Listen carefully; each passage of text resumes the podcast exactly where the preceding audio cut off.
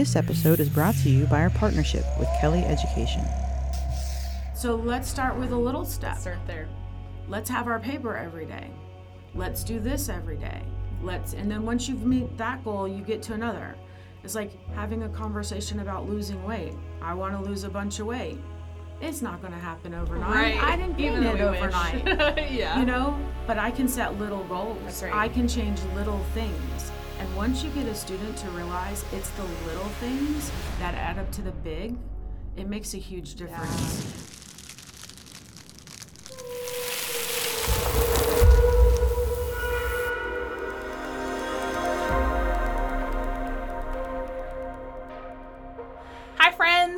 Welcome back to another episode of the Ignite Project podcast. And today I'm with a math teacher, which is like after my own heart. I always love, there's something special about math teachers. All teachers are special, but really, I'm a little biased.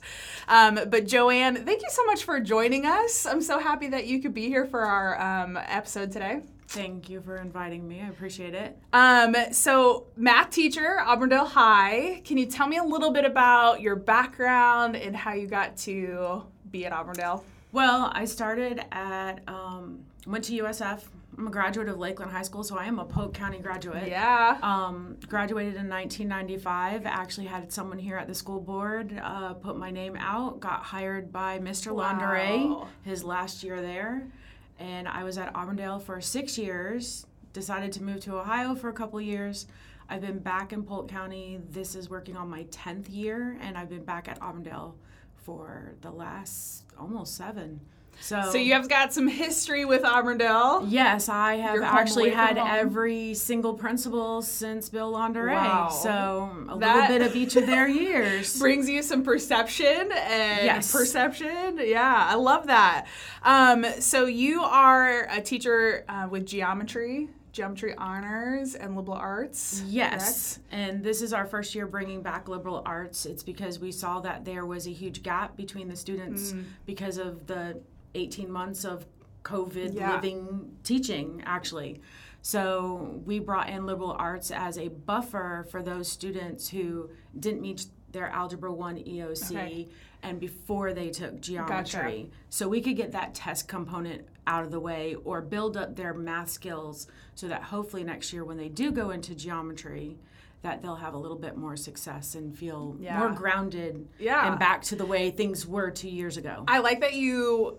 I don't know if it's you in general or just the system has recognized that because I think they're, you know, we look back and I was a teacher and in my 10th year when COVID had just hit. So I was finishing up that school year. So we talk about all the time in teacher engagement how we lean into our teachers and our colleagues to share their stories because we have not experienced it ourselves. But based on that data, there's a chunk of time that these kids have missed. Oh, and so huge. to be able to bridge that gap and provide a little bit of that um, stepping stone for success is, is really major. Um, I really want to focus on this topic first about mathematics and teaching math. Um, the fact that I get to be in front of a high school math teacher is um, I'm geeking, geeking out a little bit. But what really cultivated such a passion for you to teach math um, when most people find it an incredibly intimidating subject? Well, I got lucky when I was at USF studying special ed. Actually, you had a choice. You could do reading, which I love to read. Mm-hmm. Yeah. But I like to read for fun. Yeah. Or math, Mm. and math was easy to me. So I did the math focused of special ed. Okay. So even though when you're becoming a special ed teacher, you have to be across the gamut because you could be in an English class or a science class or social studies. My main focus was math, and I got blessed that back then they still did self-contained, and when I got hired, Yeah. it was to be a self-contained math teacher. However, but uh, I went on maternity leave in year 3 Mm-hmm. And my principal then was Mr. Partain, and the district had a plan Gotcha. where special ed teachers could get their math certification.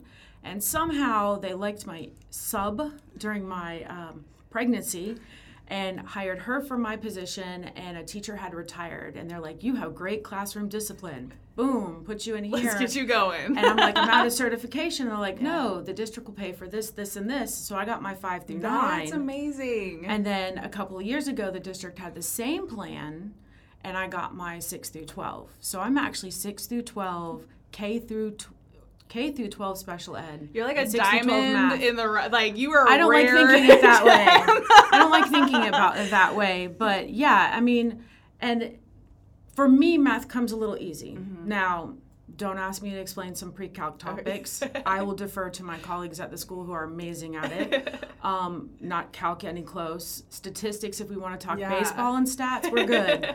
um, but what I do, I'm good at. Right. At least I've been told. yeah, yeah, and that's So- that kind of goes into um, what we were talking about with your administrator and why you're recommended is that you were given this recommendation of you are an out of the box thinker and the way you communicate and work with your students. So um, with that background in you know special education and then you're working with math, how has that kind of helped you navigate the waters when you're trying to engage these high schoolers with the type of math that you're teaching? Um, basically, how have you gone through and learned important lessons in order to teach these students? Because I can, a typical high schooler isn't going to be super excited over the top, over the moon about walking in your class. Well, one of the best things that I think the special ed focus does Mm-hmm. is that you learn about where students plateau, you learn about scaffolding really well. Yeah. So I think what he likes to see is that I know how to scaffold. And not just scaffold like here's point A, here's point B, here's point C, but okay, if this is where I need the students to be, Right. in fourth grade, what did they do? In fifth grade, what did they do? In seventh grade, what did they Hmm. do? Especially like my ninth graders who are sitting in my geometry class. Yeah. I know that they, in their seventh grade math class, fourth quarter, when they should have been learning their geometry topics, they were at home on a computer. yeah. So I know that. And so I know that I have to work that in somehow, that there's gaps between the kids. Mm-hmm. And one of the things that my principal and the school in general has always been allowed me to do is that they'll give I'll have an array of students mm-hmm. from your special ed to your ESOL Yeah. to your access child in one of my regular ed geometry classes. And when you walk into my class, my goal as a teacher is you can't tell who's who. That's crazy. That's crazy awesome. That's because I have honest conversations Yeah. with my students. Okay. And I've had had to have a lot more in liberal arts. So that's actually been a real eye opener for me because you have these students who've never grasped integers, Mm-hmm. who've never grasped this is the x squared button on a calculator. right. You know, and I take them back to where they're at. And my goal is to say, okay, I may need you to do compound transformations, but hold on, wait. You never caught on to graphing correctly. Mm-hmm. So when you graph correctly, I make sure I point out, wow, look, hey, yeah, we're not quite where I need you to Yeah. be right now, but you didn't confuse graphing with slope. Right. You did left to right first, not up and down. And we celebrate Yeah. that success. And like a girl that today in class, she actually said, one more step, one more step. I'm That's getting so closer. cool. And we were working on the quadratic equation. And she's actually got the quadratic equation down. She's got where to substitute and how to Mm-hmm. substitute, but she confuses just slightly at the end if she has an extra negative. yeah. And for her, it's pushing buttons on a calculator. Yeah. I know with this young lady that she may never able to crunch three integer numbers in her head. But if I can give her a tool that she Mm-hmm. Can use on a test, especially when she takes her ACT, Yeah. you know, and that she can do it proficiently, Yeah. why not give her that ability? Right. You know, but for me to get there, I got to get the students to see that it's time to stop using Photomath. Yeah. oh my gosh, yes. I've heard about this. I love Photomath. And I even tell the Yeah. students there's a time and a place to use it. right. And like a student the other day, he came in with a piece of paper, one problem done. I said, Okay, you got one done. And he looked at me, he goes, I photomathed one. You said we can do that. It made no sense. And I said, Good. Now let's go through and look Right. at my example and what photomath told you. And we walk through it. Yeah. And he was like, Oh, wait a second. I just do this? And I'm like, Yes. And he's like, Why did they do all this then? and I said, So that math teacher like me knows that X is an X and not a time symbol. Right. Because Yeah. that's what Photomath does. Hopefully, no students are watching this. Because that's how all teachers can tell Right. when a student's used Photomath. Right. They use X's and extra parentheses and all this extra Yeah. pencil. Like I tell the students, you're going to use a lot of pencil lead. I'm not. Right.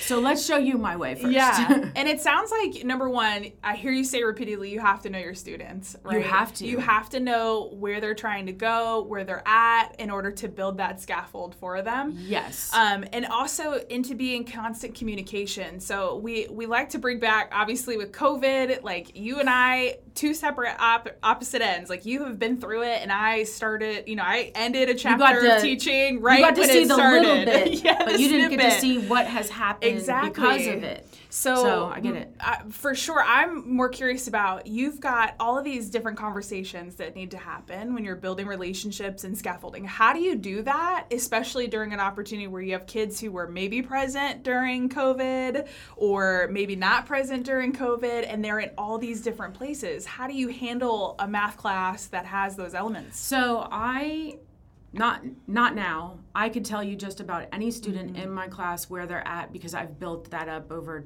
a 25 year career. Right. However, when I first started, I had a teacher who told me give every student a folder. Okay. And they're multicolored. Okay. So you get one of those rainbow things of colors. Right. And I'm going to give all my students who get extended time a Mm-hmm. blue folder. I'm going to give all my students who get something red to them a green folder. I'm going to give all my other students all the other colors if I have it. Right. If I have a ESOL kid, he's going to be a color, but maybe another student in the class is also going to get the same color, but I know he's also not Right. an ESOL student. So you have this array of colors in the room, Mm-hmm. and in the inside of the folder, I can write a note about that student. And I can be like, hey, remember, you get extended time. Hey, you remember, I can read something to you. Or Yeah. you can ask to test in a different room. Um, or so that when they get their test or an activity or something, Right. all they have is this folder with a paper in it. And my access kid could be working on a third grade level Right. um, like we're doing congruent shapes right now and i shouldn't say congruent shapes because we're doing triangle congruency in the geometry topic Right. and my ultimate goal is that they're proficient with proofs Okay. that's the ultimate goal my access child is not going to be doing Right. a proof Right. now will he be taking the notes when my students take the pro- take the notes Mm-hmm. yes however i do need him to be able to look at congruent figures and be able to know the difference between similar and congruent and maybe not the word congruent but the word same for him Mm-hmm. so i would write on a little sticky note congruent equals same and while he's doing his independent activity Yeah. he can reference that word while I'm maybe across the room working with someone else.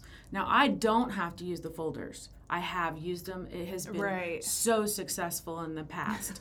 but, you know, who but that's old school too. Right. You know, teachers nowadays who are more proficient with Excel, it'd be really easy to make an Excel spreadsheet, put it based on your seating chart. Right. And if no one knows that in your seating chart, you can put little text boxes Mm. on your seating chart. So when my principal comes in, if I hand him my seating chart, you can see these four students are doing an independent assignment because they've already had geometry and they're repeating my class. Mm-hmm. Yeah. They've already taken their EOC, they've already not done well, Yeah. but they need the credit to graduate. Right. They've met their testing requirement. So while I'm having them do this, Mm-hmm. it's independent, they can work, they ask me questions, but that's this side of the room.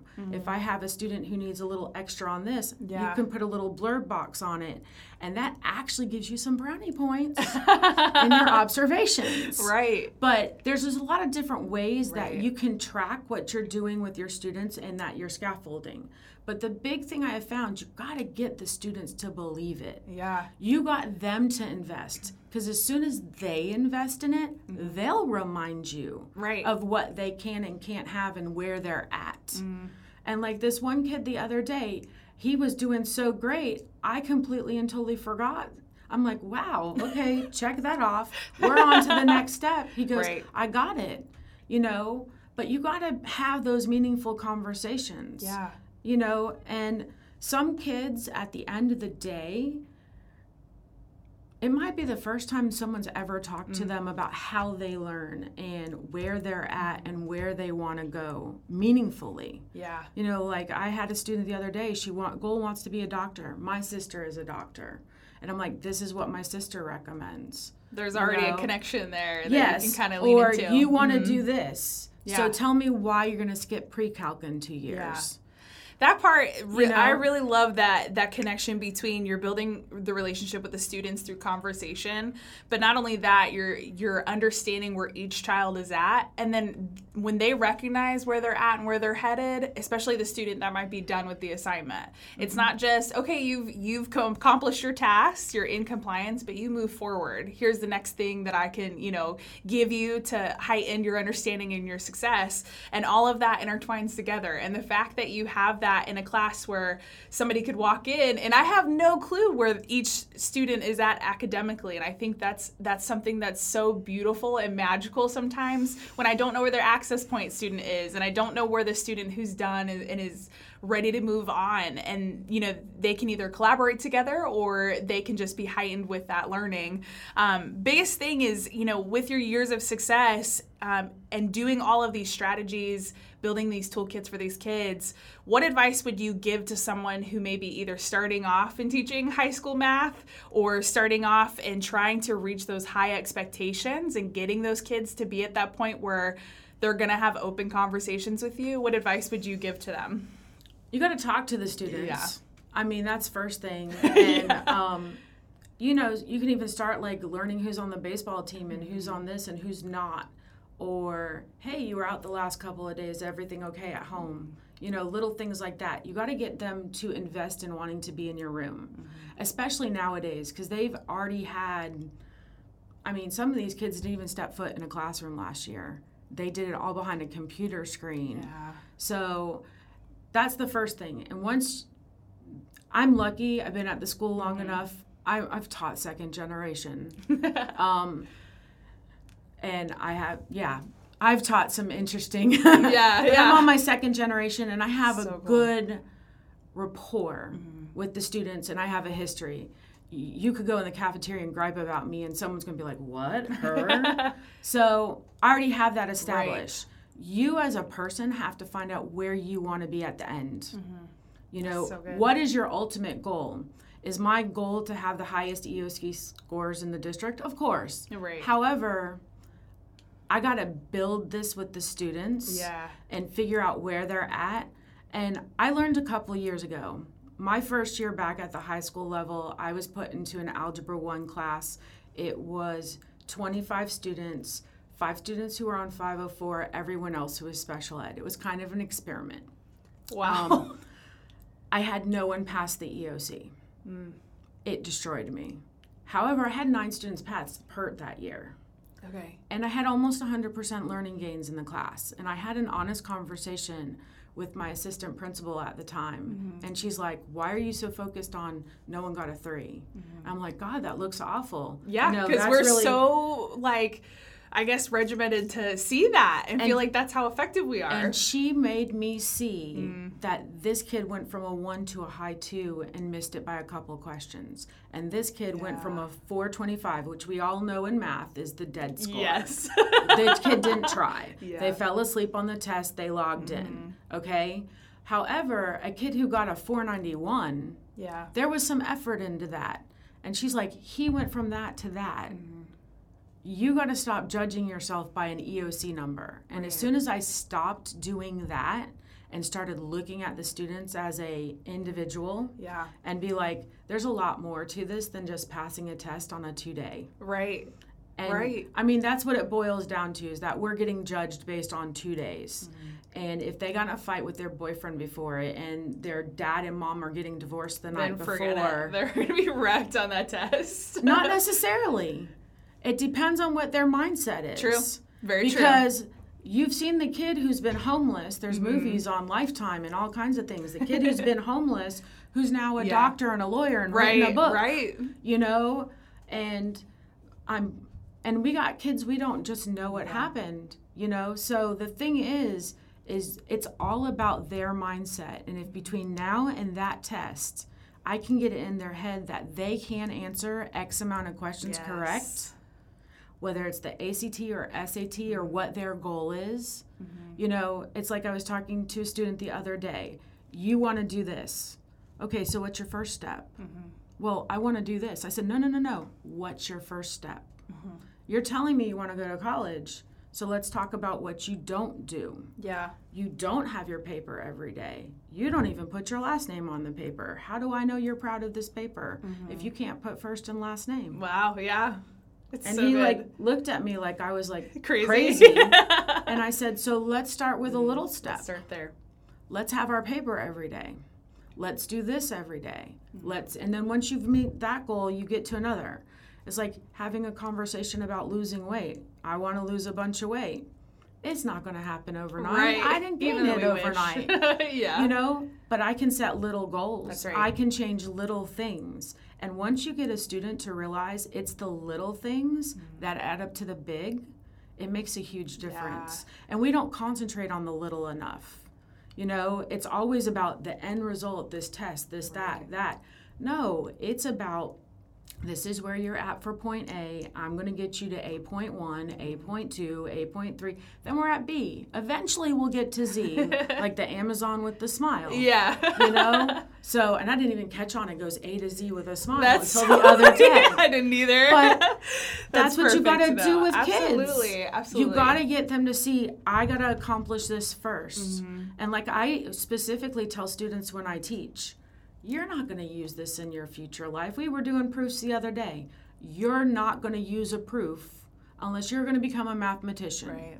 However, the logical reasoning that I'm teaching you, going from use. step one, it's the only subject that teaches it. Right. Right. yeah. Yeah. Let's be honest, it's the only one. You're not even going to see a proof really on an ACT or SAT Yeah. question. Maybe in a different format. However, Right. Mm-hmm. but you know, you're going to, and I do that when I teach. This is an ACT topic. This is an SAT topic. Yeah. This is this. Bringing that back to real world application. Yes, Yeah, when am I going to sure. use it and where do I want to go? I love that. And I love that, again, we have so many guests and so many teachers. They go back to building relationships, having conversations that are realistic to the whole child, the whole student. But I love that piece that you just brought in that element of small steps because they're overlooked so so often and so many times and that what you're doing to scaffold for these different levels and differentiated students can help them overcome something that seems so big and so overwhelming in their mind. Um, for sure. Uh, We always ask our guests the same question just to kind of see where you're coming from. But um, our whole podcast is kind of built on this word ignite. So if you were going to ignite anything in our district to kind of spark change and create a shift, what would it be? So I want to ignite blank. Ooh. So I've actually thought about this because you actually sent me Yeah. this. And there is Give you is some one thing that. I have been passionate for all my years being as a special ed math person is that I would love to see, and this is more at the district level, so don't know if it can happen, but I would love to see more students included in the classroom. Mm. And to do that, I think for me, I can go in and say, okay, this is this, this is what I need for a third grade level. Right. I'm trained. Not everyone else is. Yeah. I would love to see the special ed department work with the other curriculum areas, and t- especially at the high school level, Yeah. and take those standards and come up with a five question. This is what a third grade student would do with this question. Mm. So that if I'm a history teacher and I'm teaching something on World War II, what is five questions that my access kid could do when it's independent time? Mm-hmm. So yeah, I'm going to have them take the notes when all my students are. I'm going to have them do this, but what I'd love to see is that type of coming together. Mm-hmm. So that way we can bridge the gap between just those two programs. Right. And I think if teachers have access to stuff like that, then even taking your um, special ed student Right. who is only reading on a second grade level Mm-hmm. and saying, okay, this is what I need them to do to show success in my class.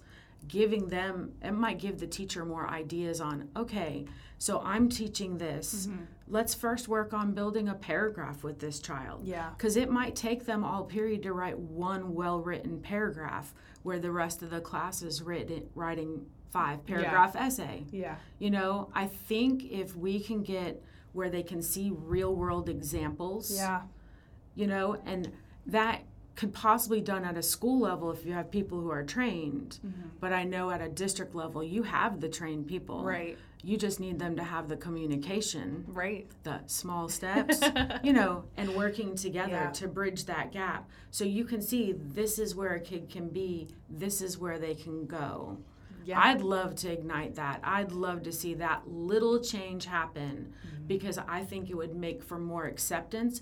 And for me, as a first year teacher who's being told I have to teach this kid, I would have a box of tricks that Yeah. someone's already come to me when I get Strategies that you feel more comfortable with. you know, Yeah. yeah. because let's be honest, the more you can have, the more you can try and be like, this doesn't work for me. Right.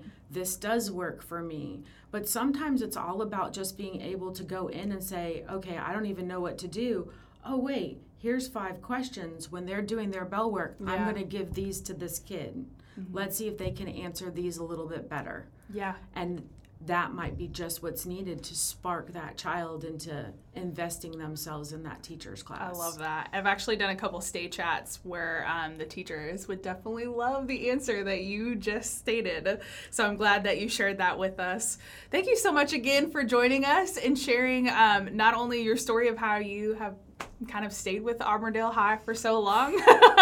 we love to hear about that because the investment we value incredibly, but just kind of sharing your um, thoughts and opinions on having high expectations and, and building those relationships with students. So.